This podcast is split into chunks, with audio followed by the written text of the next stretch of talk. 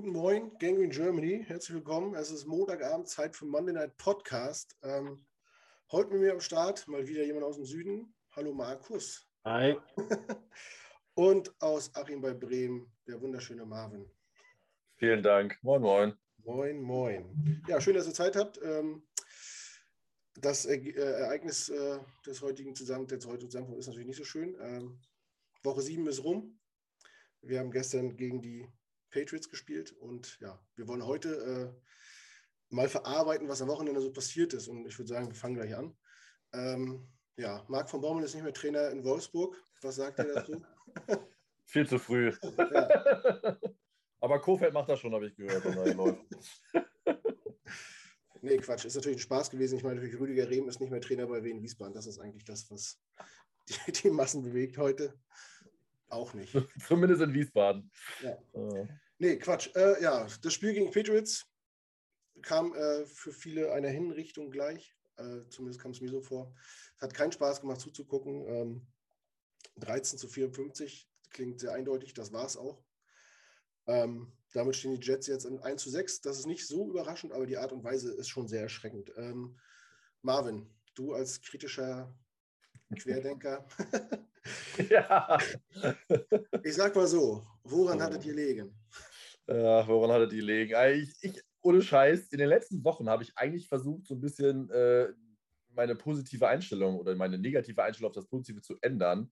Und mich hat es auch so ein bisschen genervt, dass jetzt viele so ganz negativ sind und alles jetzt verteufeln. Aber gestern war das, ich habe keine Ahnung, es war wirklich erbärmlich.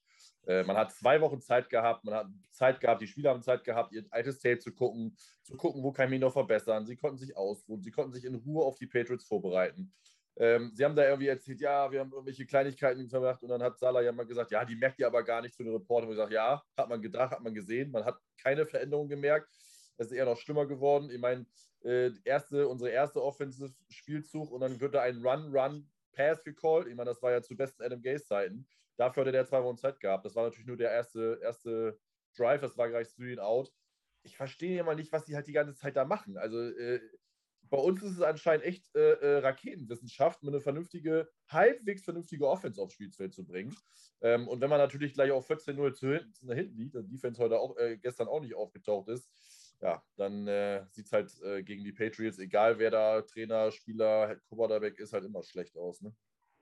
Ja, Markus, hast du das Spiel zu Ende geguckt oder war es dir irgendwann zu viel? Nee, ich habe es tatsächlich bis zu Ende geguckt, weil er im Prinzip ja wusste, dass er halt im Podcast muss. Habe ich mich bis zum Ende durchgequält. Wobei ich sagen muss, ich hatte einen kleinen, was heißt einen Vorteil? Also ich habe erst ab 21 Uhr gucken können, wegen der Familie, und habe es dann quasi im Real Life anguckt und habe dann im Prinzip, zumindest musste mir dann die Werbung nicht geben. Also ich konnte mir den Pflaster abziehen, einmal ratsch und schnell, und dann gucken, dass sie zum Ende kommen. Und ich glaube, die letzten 40 Sekunden dann, die habe ich mir dann nicht mehr gegeben, nachdem sie abgekniet haben, die Patriots mit Heuer. Ja, ansonsten habe ich es komplett geschaut, ja. Ja, ich auch. Ich habe auch nicht weggeschaltet, aber ja, schön war es nicht. Ja, woran hat die Gelegenheit, haben wir jetzt aber noch nicht geklärt. Markus, 2 Wochen Zeit, Marvin hat es angesprochen, wir hatten die Bye-Week, und scheinbar hat man sich nichts einfallen lassen, um ersatzgeschwächte Patriots, die auch nicht souverän in der Saison dastehen, bis jetzt irgendwie Paroli zu bieten. Was hast du einen Ansatz, woran es gelegen hat? Also gut, grundsätzlich, woran hat es erstmal gelegen? 54 Punkte bekommen. Die Defense war eine Katastrophe. Das waren jetzt nicht einmal irgendwelche Einzelverfehlungen, das war einfach Kollektivversagen. Die hatten gefühlt, wenn man jetzt wahrscheinlich sich die Statistiken anguckt, wird wahrscheinlich dann noch der ein oder andere Spieler rausstechen, aber gefühlt war es einfach 11 Mann, dasselbe Niveau. Die Patriots sind ja sehr viel mit Inside-Runs, haben die Boden gut gemacht. Die Kommentatoren auf dem Game Pass, die haben davon gesprochen, sie nutzen die Lücke, wo CJ Mosley hinterlässt. Wobei ich mir dann auch gedacht habe, gut, wenn er da war, ich meine jetzt mal abgesehen vom Titans-Spiel, war er jetzt auch nicht so eine Bank, dass ich mir gedacht hätte, dass, wenn er fehlt, dass das solche krassen Auswirkungen hat. Aber es war ja wirklich katastrophal, wie die da eigentlich in der Mitte durchgekommen sind. Ja, es war jetzt ja bei den Patriots, ja, wir haben ja im Vorfeld immer von der schlechten Offensive Line der Patriots gesprochen, aber ja, die hat gereicht, um da Löcher reinzureißen in unsere Front Seven. Und das muss man einfach mal sagen, bei 54 Punkten, du Fehler jetzt erstmal nicht in der Offense suchen. Also wir haben immer darüber diskutiert, ist klar, der Defense, die reißt sich einen Arsch auf, aber wenn natürlich die Offense nach Three and Out geht und dann die Defense wieder aufs Feld muss, dann ist klar, dass man irgendwie Punkte kassiert. Aber das war ja jetzt dieses Mal gar nicht der Fall. Also die Offense hat ja den Ball gehalten. Also jetzt mal, ich glaube, mal abgesehen von unserem ersten Drive, waren wir nicht Three and Out. Wir haben den Ball bewegt mit Kurzpässen. Später, wo Mike White drin war, auch über Runs, über Kurzpassspiel. Aber sobald die Patriots drauf waren, jeder Drive am Anfang ein Touchdown, beziehungsweise ich glaube 2 Field Goals, alles andere Touchdowns und einmal Ende des dritten Quartals mussten sie punten. Und dann der Abschlussdrive, den haben sie abgekniet. Ansonsten haben die immer Punkte aufs Board gebracht. Und das ist einfach eine, ja, ich kann es nicht sagen, also das ja, kollektives Versagen, keine Ahnung. Falscher Gameplan gehabt, aber kann ich mir auch nicht vorstellen. Weil du musst ja reagieren und so schwierig war es jetzt auch nicht. Also die Runs waren ja, irgendwann war es ja offensichtlich, dass sie durch die Mitte kommen. Also die haben ja bis zum Schluss, haben die Löcher nicht zugekriegt. Ja, das war ziemlich offensichtlich. Also ja, man mag ja von CJ Mosley halten, was er will, aber in der Laufverteidigung ist ja in der Mitte immer noch eine Bank. So klar, Coverage ist nicht seine Stärke, aber ich habe mir auch eingeredet, man hat gesehen, dass er fehlt. Ja, mir fehlen auch die Worte. Also es war so offensichtlich und ja, ich habe hier gesessen mit dem Kopf geschüttelt, das kann doch nicht sein, das ist so einfach. Was machen die denn da? Screenpässe nicht zu halten, dann hast du wieder die gehabt bei 3 und 10 und denkst, jetzt holst du sie vom Feld und dann konverten sie wieder und mir ist da echt nichts zu eingefallen. Und wie du sagst, ein Punt im ganzen Spiel, das ist schon sehr, sehr ernüchternd und das macht wahrscheinlich auch was mit der Psyche von so einem Spieler, wenn du jedes Mal vom Platz gehst und weißt, wahrscheinlich werden die den Punktestand jetzt wieder hochschrauben. Ja, fällt mir nicht zu viel ein. Es gab eine Situation, ich weiß nicht, im Nachhinein ist es ganz schön albern, wenn ich das jetzt sage, aber das war kurz vorm Two-Minute-Warning in der ersten Halbzeit. Da hatten die Patriots 24 und wir hatten 7. Und wir waren in Field Goal Range und gehen, ich glaube, bei 4. und 4 oder sowas. Versuchen wir für zu gehen und setzen es nicht um. Ja. Und die Patriots kriegen nochmal den Ball und anstatt auf 14 ranzukommen, scoren die nochmal und wir sind dann mit 24 hinten. Das wäre fast knapp gewesen. Da habe ich gedacht, hey, warte mal, dann sind es 14 Punkte, wir kriegen den Ball wieder. Stell dir mal vor, wir hätten das Field Goal noch gemacht, dann wären es ja nur 11 Punkte. Aber jetzt im Nachhinein klingt das, wie gesagt, sehr albern, diese Gedankenspiele. Ja, Marvin, wie hast du die ersten 3 Drives gesehen? Also ich weiß nicht, mir fehlen nach wie vor die Worte, wie einfach die übers Feld gegangen sind. Und wie auch...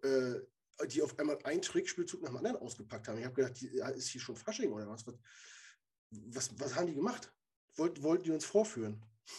Naja, ich sag mal so, man kann jetzt über Josh McDaniels sagen, was man will. Der ist vielleicht kein super Headcoach, weil er halt vom Typ her vielleicht nicht das Zeug dazu hätte und sich natürlich auch viel verbaut hat, aber der Typ ist ein Mastermind. Man kann es nicht anders sagen. Er weiß ganz genau, wo die Schwächen sind und die Jets haben es ja immer noch nicht geschafft, die Schwäche im Screen-Game auszuschalten. Und gerade am Anfang haben die Patriots uns ja mit den Screens oder mit so ein paar Running-Back-Checkdowns oder Runs nach außen. Die Linebacker hatten ja überhaupt gar kein Contain. Also das heißt, Contain heißt, für die Leute erklären, dass man einer der Linebacker muss ja auch mit einem Defensive End bei unserem System natürlich auch dazu verhindern, dass der Running Back nach außen rennen kann. Man muss es immer in die Mitte halten, weil da natürlich die meisten Leute sind und die meisten Spieler sind, um zu tackeln. So, das heißt, wenn du nach außen wegrennst, musst du ja erstmal hinterherkommen, das heißt, du musst die dann weghalten. Und das hat bei uns überhaupt nicht funktioniert. Also wie gesagt, das Screen Game war wieder eine Katastrophe. Ich weiß gar nicht, wie viel von den 300 Yards Jones alleine durch Screens gemacht hat. Das waren bestimmt, keine Ahnung, also 100 würde ich fast vermuten. Vielleicht waren es 70, aber das ist schon zu viel. Ne? Also wie viel Bolden und auch Harris da noch ein bisschen unter dieser kleine J.J. Taylor, den vorher keiner wieder kannte, die auch nur gegen uns wieder Touchdowns machen, was die da an Screens gelaufen sind oder einfach nur diese Checkdown-Yards, Yards after Catch, das musst du einfach unterbinden. Und das ist halt ein Linebacker-Thema, Und wie gesagt, ich kann Markus beruhigen, es wurde keiner gut bewertet. Also wenn wir jetzt mal PFF zu Rate ziehen, der beste Overall-Grade ist von Noah Dawkins mit 68 und ich weiß nicht, wie viele Spieler oder wie viele Jets-Fans einen Noah Dawkins kennen. Das sagt, glaube ich, vieles aus. Von daher, das war einfach auch nicht einem NFL-Team-Niveau würdig. Zumal wir ja wissen, wo die Schwächen sind. Also auch ein Jeff Ulbeck kannte die Schwächen des Green. Und wenn du dann so vorgeführt wirst von den Patriots, es war halt einfach nur peinlich. Das führt dazu, dass man gegen die Patriots verliert. Ganz ehrlich, das wäre jetzt nicht dramatisch gewesen. Aber es ist halt mal wieder die Art und Weise. Und was halt frustrierend ist, dass sich halt nichts ändert. Also wir sind nicht konkurrenzfähig, das muss man auch mal zu klar sagen. Wir haben keine Chance im Moment in den Spielen. Klar, die haben das Titans-Spiel gewonnen. Das war super. Gerade in der zweiten Halbzeit war das sehr, sehr gut. Zumindest das erste Quarter war ja auch schlecht. Aber da haben wir, sage ich mal, zumindest 3 Quarter gut gespielt und die zweite Halbzeit sehr gut. Aber alles andere in den Spielen, egal welches Spiel, das war alles schlecht. So, und das ist einfach nicht das, was ich sehen wollte. Ich wollte konkurrenzfähig sein. Klar, wenn ich jetzt so ein Lions-Fan wäre, der jetzt 3 Mal hintereinander da so knapp mit Field Goals verliert, dann wäre ich wahrscheinlich auch mega angepisst irgendwie. Aber dann hättest du halt wenigstens eine Konkurrenzfähigkeit. Ich meine, die Lions haben gestern 13-3 geführt. Die haben auch irgendwie Madden gespielt, damit ihren Onside-Kicks am Anfang und dann nochmal einen Fake-Punt und so. Und haben auch mit 17 eine ganze Zeit lang geführt, bis dann die Rams gekommen sind. Also die sind halt wirklich dran in den Spielen. Klar, verlieren sie die auch und sind, glaube ich, jetzt auch 0-7. Ich weiß nicht, ob sie verloren haben. Ja. Aber die haben auch erstmal gute Gegner gehabt und die sind konkurrenzfähig. Und wir haben einfach keine Chance. Wir sehen keine Sonne. Und das ist das Problem, was uns als Fans und was, glaube ich, auch vielen Fans, wenn ich jetzt mal für unsere Gemeinschaft reden kann, halt einfach abnervt. Weil wir einfach auf Jahre chancenlos sind. Und das ist so das, was nervt. Wenn du wirklich eine Entwicklung sehen würdest, wenn wir sehen würden, Mensch, es werden Spieler eingesetzt. Jetzt hat Elijah Moore Touchdown gemacht, aber das war jetzt durch Run, das war nicht durch die Luft. Wenn Wilson merkt, okay, ich muss meine Checkdowns nehmen, das, was Mike White gut gemacht hat, der kann leider keine langen Bälle werfen. Alles kein Thema, aber die Art und Weise war gestern echt, man muss es echt so sagen, klar, die Spieler haben versucht, alles zu geben, aber es sah aus wie Arbeitsverweigerung. Das ist, glaube ich, das Problem an der Thematik. Und dann fehlt es mir auch schwer, doch zu hoffen, dass das diese Saison besser wird, geschweige denn, dass das dann im nächsten Spiel besser wird. Und weil es liegt doch an vielen, das liegt halt wirklich an allem. Ne? Markus hat es gesagt, die Linebacker waren schlecht, die D-Line hatte keine Pressure, die Secondary war schon zum Teil sehr weit weg von den Spielern, die Receiver waren schon häufig offen, also Hunter Henry waren zweimal, dann war Jacoby Myers zweimal offen, Kendrick Bourne war zweimal weit offen bei den Pässen, die sie gefangen haben. Also wenn ich weit offen meine, dann waren die mindestens 5 Yards weg. Das geht nicht. Und die Offense war auch nicht gut. Run-Game, Run-Blocking war war schlecht. Pass-Block ging. Auch als Mike White drin war, habe ich vorhin nochmal extra darauf geachtet. Das war nicht so ganz mies, aber es war halt auch nicht gut. Und dann, wenn halt nur eine kleine Sache okay ist, dann reicht es halt nicht. Mhm. Markus, hast du irgendeinen Lichtblick gesehen in dem Spiel? Also irgendwas, wo du denkst, okay, das war vielleicht ein bisschen positiv oder... Der Lichtblick des Spiels war eigentlich, dass wir es rein theoretisch endlich mal geschafft hätten, im ersten Quarter Punkte zu machen. Ich meine, dass das Field Goal dann verschossen ist, da kann das Team dann nichts dafür, das ist dann wieder so ein Einzelding, kann aber jedem Kicker mal passieren, aber wir haben es mal geschafft, zumindest mal ansatzweise Punkte im ersten Quarter hinzubringen. Aber mehr habe ich ehrlich gesagt...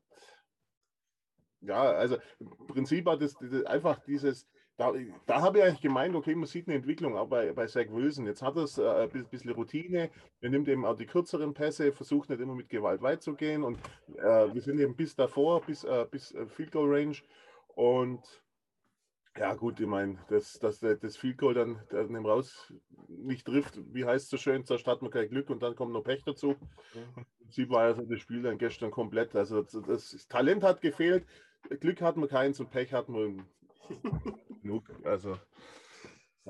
Ja, also ich fand, Michael Carter war wieder ziemlich okay. Also hat nicht enttäuscht. Da finde ich, zeigt sich Woche für Woche, dass das was werden kann, womit man die nächsten Jahre ein bisschen Spaß haben könnte.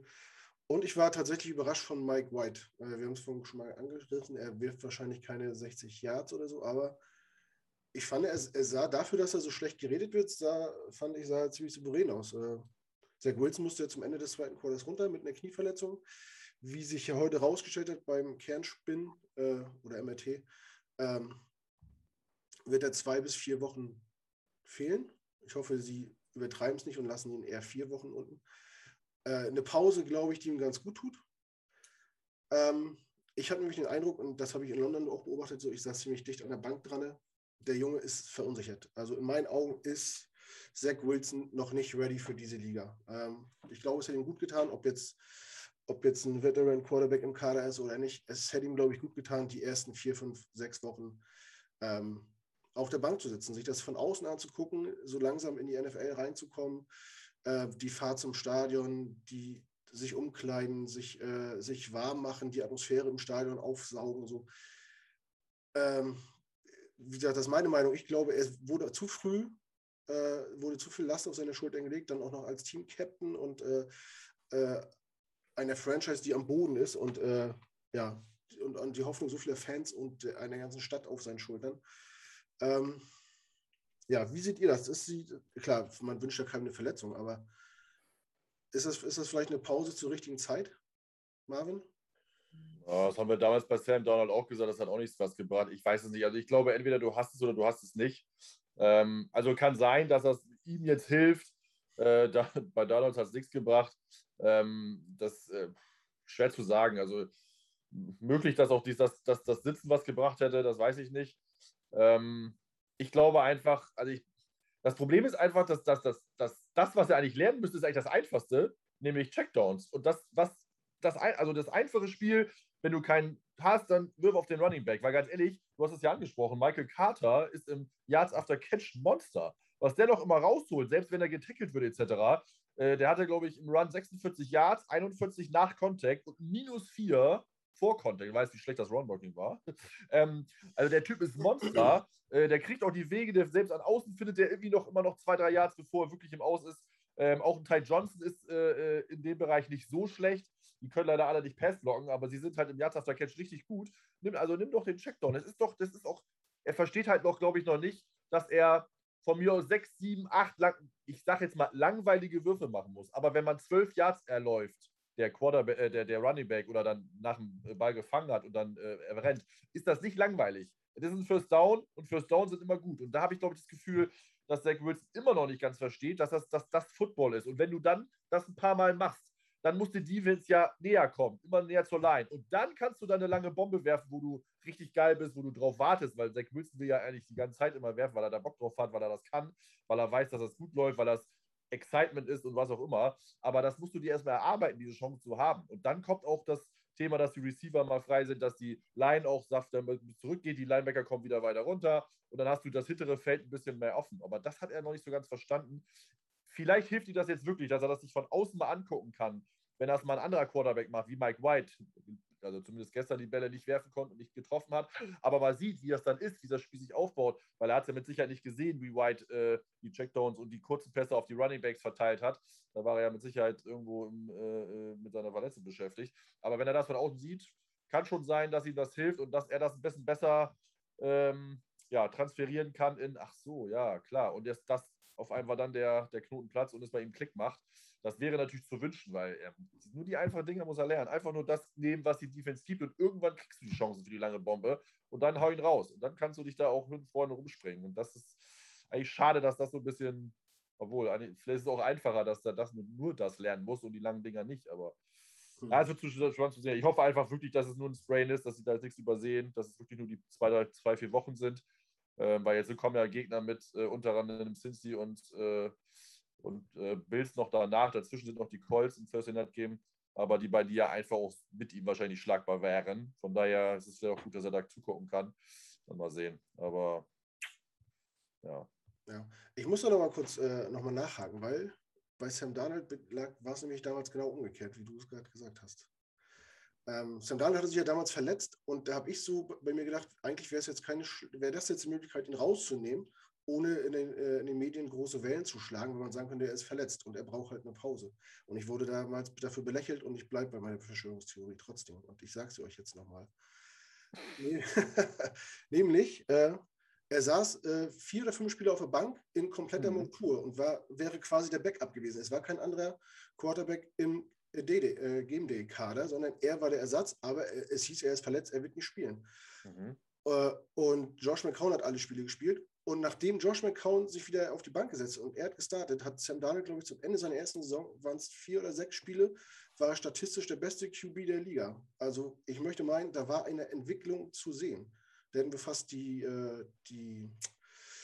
Packers geschlagen etc. Da hat er richtig gut abgeliefert. Und dann ist er tot Boots gegangen und dann kam ein Geist. Deswegen, ich bin der Meinung, das war damals ein cleverer Move von den Jets, zu sagen, okay, wir nutzen jetzt die Verletzung, in Anführungsstrichen, setzen wir auf die Bank, die Presse kann uns dafür nicht zerreißen oder ihn nicht, er ist quasi nicht angreifbar dadurch und wir nutzen einfach diese Möglichkeit und ich bin der Meinung, es hat was gebracht, ob er jetzt hätte spielen können oder nicht, aber es war halt auch kein anderer Quarterback im Kader, deswegen hat diese Entscheidung für mich auch sonst keinen Sinn ergeben, zu sagen, er ist verletzt, aber wenn was ist, spielt er halt trotzdem.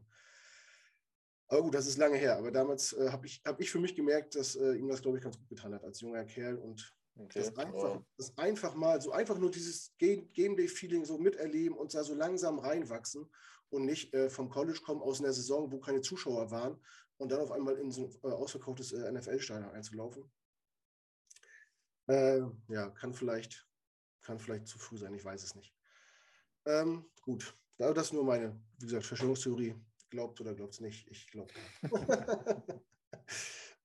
Jetzt haben wir das Coaching, hatte Marvin schon kurz angerissen. Markus, sind die Trainer schon verbraucht oder ist das ein ganz normaler Prozess, der da gerade passiert? Ja, muss ich ehrlich sagen, für mich ganz schwer zu beurteilen.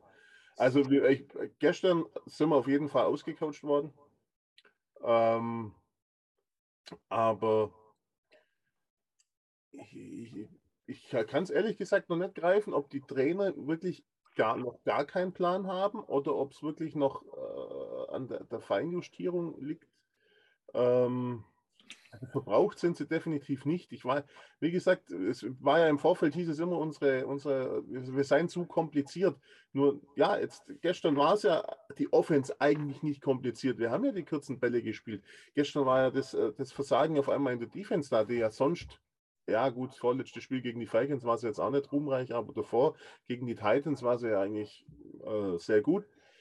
Ihren Fluss haben sie auf jeden Fall noch nicht. Also ich glaube, die haben es noch nicht drauf, sich wirklich auf jeden Gegner einzustellen. Mit der richtigen Taktik. Da fehlt es einfach noch. Wie gesagt, es ist ja keine Konsistenz, also es ist ja nicht immer die Konsistenz im Schlechtsein da. Sondern es ist ja immer irgendwo was anderes. Und ich glaube, da fehlt es einfach gerade auch noch an Erfahrung, gerade in unserem Coaching-Staff. Mhm. Ja. Sie haben, was man nicht vergessen darf, Salah macht sein 7. Spiel als Headcoach und Lafleur sein 7. Spiel als Offense-Koordinator. Marvin, ist die Kritik zu früh oder... das Problem, normalerweise hätte ich gesagt, ja, das Problem ist, wir sahen halt gestern schon sehr erbärmlich aus. Ne? Und man hat ja auch Salah in der Pressekonferenz gesehen, er meinte ja auch, so lost oder so gefühlt hat er sich seit 2017 nicht mehr. Das Spiel, ich weiß jetzt nicht, welches Spiel das da genau war, aber er wirkte schon sehr, sehr ratlos und das ist für mich schon ein kleines Alarmsignal. Ich meine, wir werden natürlich keine personellen Veränderungen nach dieser Saison haben, da wird keiner gefeuert werden, macht auch keinen Sinn meiner Meinung nach. Aber es ist schon ein bisschen... für mich schon ein bisschen alarmierend, dass man dann so, also man, das Spiel hat das ja abgebildet, also man hatte ja keine Idee irgendwie, man wurde ja einfach niedergerannt und dementsprechend war auch die Reaktion, die dann in dem Sinne vielleicht ein bisschen ehrlich oder einfach ehrlich ist, aber ist natürlich nicht gut, wenn man als Coach da steht und sagt, ja, ich weiß es auch nicht und ich bin total leer und so schlecht habe ich mich noch nie gefühlt, ist natürlich für die Fans und für das Team. Ich weiß natürlich nicht, was er jetzt der Mannschaft dann direkt gesagt hat. Das hat ja auch wohl ein bisschen länger gedauert. Im Moment tue ich mich schwer, dass ich jetzt wirklich glaube, dass sich da jetzt halbwegs zeitnah was ändert. Also, dass wir diese Saison das Ruder noch rumgerissen bekommen. Wie gesagt, wir werden bestimmt noch mal 1, 2 Spiele vielleicht einfach gewinnen, weil auch andere Teams mal einen schlechten Tag haben. Ich meine, selbst die letzte Saison haben wir 2 Spiele gewonnen. Aber ich glaube nicht, dass wir jetzt uns nennenswert verbessern. Und das ist natürlich schon... ein bisschen alarmierend ist es schon. Also die Frage, wie halt die Steigerung zunächst ja ist, aber Da habe ich mir ehrlich gesagt ein bisschen mehr erhofft. Ja, tatsächlich sah er in der PK nachher wirklich sehr, sehr verloren aus. Also sehr, sehr mitgenommen und schon ziemlich niedergeschlagen. Das habe ich auch so empfunden. Ja, wie gesagt, ich persönlich finde, was man nicht vergessen darf, ja, der hat sein 7. Spiel gemacht als Head Coach. War vorher 2 Jahre DC bei den 49ers? 4. Das ist natürlich nochmal ein ganz anderer Schnack jetzt, als Head Coach auf einmal die Verantwortung für ein ganzes Team zu tragen. Und auch LaFleur macht das auch erst seit 7 Spielen. Was war vor Passing Game Coordinator oder so? Ja. Ich glaube, man darf da einfach auch nicht zu schnell zu viel erwarten. Ich habe natürlich auch mir mehr erhofft. Es sieht halt noch nicht gut aus. Alle reden von der Shanahan-Offense. Vielleicht will LaFleur auch gar keine Shanahan-Offense durchsetzen. Vielleicht will er auch eine LaFleur-Offense aufziehen, zum Beispiel. Ne? Das darf man alles nicht vergessen. Wenn ich so Vergleiche lese mit Adam Gase ist besser als LaFleur. Was man ja nicht vergessen darf, Adam Gase hatte zu dem Zeitpunkt, als er bei den Jets war, ja eine ganz andere Erfahrung. Der hat ja mit ganz anderen Leuten zusammengearbeitet, der hat einen Super Bowl gewonnen, der war schon Head Coach woanders. Das zu vergleichen mit jemandem, der gerade vom Passing Game Coordinator zu OC ernannt worden ist, in eine Franchise, die mal wieder mitten im Rebuild ist oder gerade im Rebuild angefangen hat, finde ich persönlich ein bisschen sehr weit hergeholt. Man merkt ja auch, das Team ist verunsichert, die Coaches sind verunsichert. Ja, da fragt man sich, wo soll es ja auch herkommen, dass da ein bisschen Souveränität oder Selbstbewusstsein an den Tag gelegt werden kann. Gut, was vielleicht auch ein Problem ist, wir haben einen Head Coach, der aus dem defensiven Bereich kommt, das heißt, seine Stärken liegen ja also nicht in der Offense, und jetzt haben wir im Prinzip einen Offensive Coordinator, der ebenfalls Rookie ist. Wahrscheinlich ist diese Konstellation auch nicht gerade optimal. Ja? Also wenn du wenn jetzt unser Defensive Coordinator der Rookie wäre, dann würde ich sagen, dann hat wahrscheinlich ein Head Coach, ein Salah, hier einfach noch andere Möglichkeiten, einfach auch um seinen Coordinator ein bisschen zu spielen, aber wir haben im Prinzip in der Offense einen Rookie als obersten Kopf. Ja, das stimmt. Was mir gerade einfällt, was ja vor der Saison passiert ist ja, war das unser QB-Coach, der tödlich verunglückt ist? Ne, ich glaube, er sollte Passing-Game-Coordinator sein, ne? Greg Knapp sollte eigentlich die Rolle nehmen, ja. Okay, ja, aber er war auf jeden Fall ein wichtiger Baustein im Coaching-Staff und auch quasi Bindeglied zwischen Zach Wilson und der Offense und dem Coaching. Kann das sein, dass das vielleicht auch mehr wirkt, als man sich eingestehen will? Also gerade so bei so einer jungen Truppe und auch Coaches, die noch sehr unerfahren sind, Marvin? Ja, ich habe mir das immer gefragt. Man hat das ja, ich glaube, wenn ihr das noch gesagt hat, in der letzten Zeit, wir haben natürlich jetzt mit Matt Kavanaugh jemanden, der ja im Prinzip die Rolle so ausfüllt, der genauso viel Erfahrung hat wie Greg Knapp, der dieselbe Rolle führen soll. Das Problem ist aber natürlich, ich weiß nicht, wie lange es gedauert hat, aber ich glaube, 3-4 Wochen waren wir ohne, und das während des Trainingscamps, und das ist wahrscheinlich ein kleiner Knackpunkt, dass Kavanaugh halt während des Trainingscamps, oder ich glaube, er ist erst in der dritten Hälfte des Trainingscamps dazugestoßen. Und dann fehlt halt vielleicht mit Zach Wilson so ein bisschen die Bindung, weil natürlich McNabb bei den OTAs dabei war, in den ersten Zügen, mit dem eine kleine Bindung vielleicht schon aufgebaut hatte. Zach Wilson natürlich auch vom Tod mit Sicherheit eine gewisse Zeit schockiert war. Das ist ja für einen jungen Menschen, der da mit einem Trainer gerade eine gewisse Beziehung aufbaut. Klar, der die am meisten natürlich mit Rob Calabrese, unserem Quarterbacks-Coach, und mit LaFleur. Aber Greg Knapp sollte ja so eine Art Mentor werden.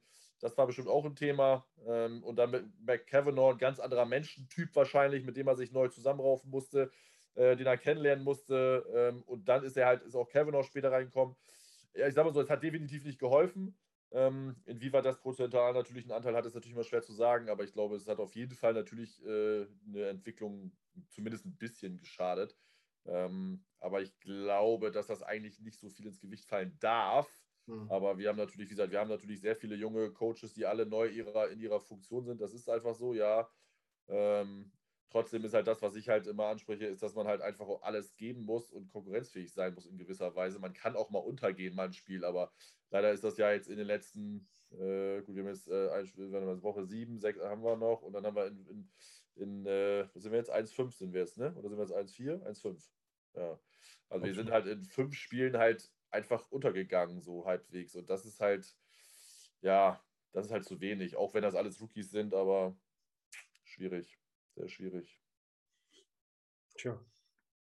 Ja, es bleibt nichts anderes, also doch, es bleibt was anderes, aber ich rufe dazu auf, geduldig zu sein und es fällt allen schwer beim Zugucken, klar, das macht keinen Spaß, gerade wenn das so extrem abläuft wie gestern, aber wie gesagt, man hat Sam Darnold Zeit gegeben und dem Prozess Zeit gegeben, es ist viel umgestoßen worden in den letzten Jahren, das ist, keine Ahnung, was hat man geglaubt, was dieses Jahr passiert mit lauter neuen Leuten, der jungen Truppe, dem neuen Quarterback.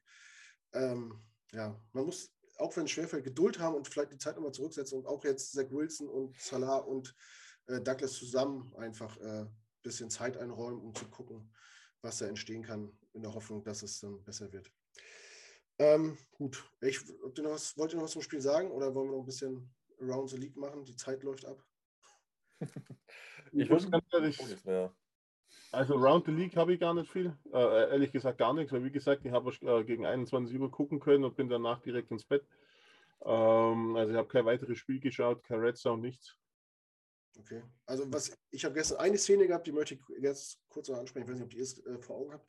Das war im Spiel der Cardinals gegen die Texans, da wurde Kyler Murray gesackt und dann gab es eine Flagge, obwohl er ihn nur mit dem Arm am Kopf getroffen hat. Ich meine, er ist nicht auf ihn gelandet, er hatte den Ball noch in der Hand und es wurde Roughing the Passer gepfiffen. Und wo soll er den denn treffen, wenn er nur 1,60 groß ist und er mit dem Arm in den Rand kommt? Hat das einer von euch vor Augen? Ja, was war das? Auch gesehen.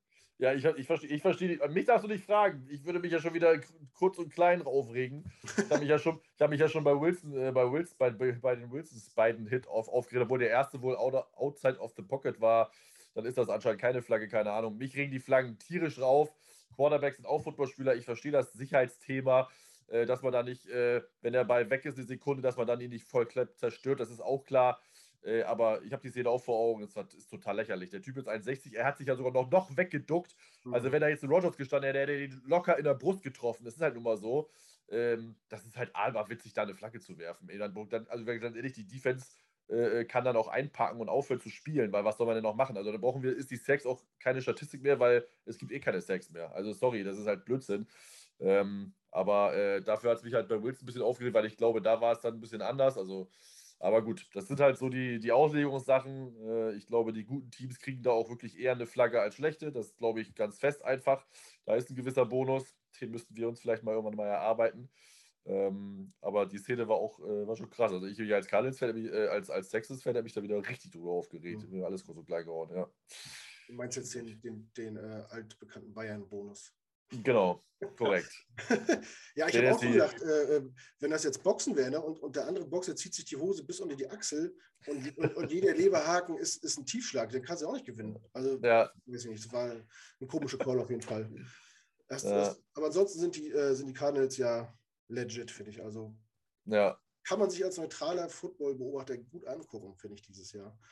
Marvin, hast du noch irgendwas Around the League auf dem Zettel? Ja, mein Thema sind hier immer noch, also wie schon in Woche 3 oder so, die Las Vegas Raiders, jetzt sogar ohne Headcoach. Ja. Also 5-2, Respekt. Carter war gestern 31-34 für 300 Quietsch-Yards, 2 Touchdowns, also mega. Ich bin ja überhaupt kein Raiders-Fan irgendwie und ich bin jetzt auch nicht großer Derek Carr-Fan, aber Respekt, was die da leisten, auch jetzt gerade besonders ohne Headcoach, also Rich Bisaccia macht große Werbung, dass er nächstes Jahr dass er da sogar bleiben darf, würde mich jetzt auch nicht wundern, und einfach weiter Headcoach ist oder sich auf jeden Fall für andere Teams empfiehlt. Also Hut ab, das schon nicht schlecht, was die da machen. Ey. Also ja. Die Raiders sind auch definitiv legit und das wird interessant sein, ob die nicht sogar als Erster rausgehen aus der Gruppe. Mit den Chiefs und den Chargers hätte vor der Saison niemand gedacht, glaube ich.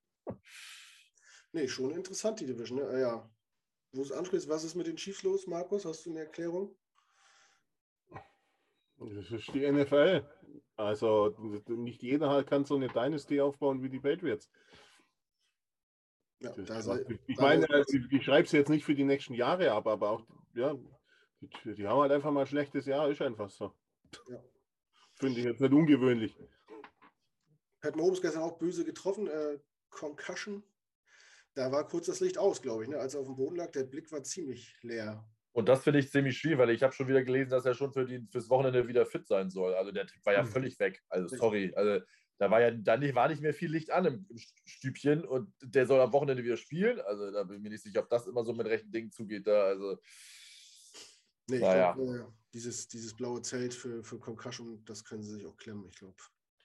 Ja, also was manche im Concussion-Protokoll für 2 Wochen sind und er, da war der völlig out. Man hat ja, er konnte ja nicht mehr laufen. Die haben ihn ja noch vom Platz getragen. Da kann mir doch keiner erzählen, dass er jetzt am Wochenende wieder spielen kann und darf. Also, naja. Was soll's? Gut, kommen wir zum Ende. Wir haben ein bisschen versucht, das Spiel abzureißen. Viel Hoffnung machen können wir natürlich auch nicht. Wir können natürlich gucken, dass es besser wird. Wenn nicht, man muss halt mit leben oder halt nicht. Muss man sich ein gutes Trinkspiel ausdenken. Ja, dann müsste die NFL aber einführen, dass sie Samstag spielen. Sonntag passt mir irgendwie gar nicht mit Trinken. Ja. Vor Weihnachten, aber da haben wir leider nicht das Samstagspiel. Ja, ansonsten verweise ich gerne nochmal auf unsere Homepage, auf unsere sozialen Kanäle, wo ihr uns überall findet, wo ihr Kommentare, Lob, Kritik, was auch immer ihr wollt, da lassen könnt. Diskutiert mit uns. Ich verweise noch auf Freitag, also wir zeichnen Donnerstag wieder ein Crossover auf mit Erik vom German Jungle, da freue ich mich schon drauf. Das sind die deutschsprachigen Bengals-Fans. Mal gucken, wen wir da noch von uns aktivieren können. Das Ding wird wahrscheinlich Freitag ausgestrahlt, dann auf allen bekannten Kanälen. Ansonsten, ja, bedanke ich mich bei Marvin und Markus, dass ihr euch Zeit genommen habt, das grausige Spiel nochmal ein bisschen aufzuarbeiten. Ich hoffe, ihr könnt jetzt irgendwie noch schlafen heute Abend. Mir wird es wahrscheinlich wieder schwerfallen, so wie gestern. Ja, und bei allen anderen bedanke ich mich fürs Zuhören, fürs Zusehen. Wünsche euch noch einen schönen Resttag und ja, Kopf hoch, Jungs. Ne? Woran hat es gelegen? Man wird es irgendwann rausfinden. Alles klar. Take flight. Ciao.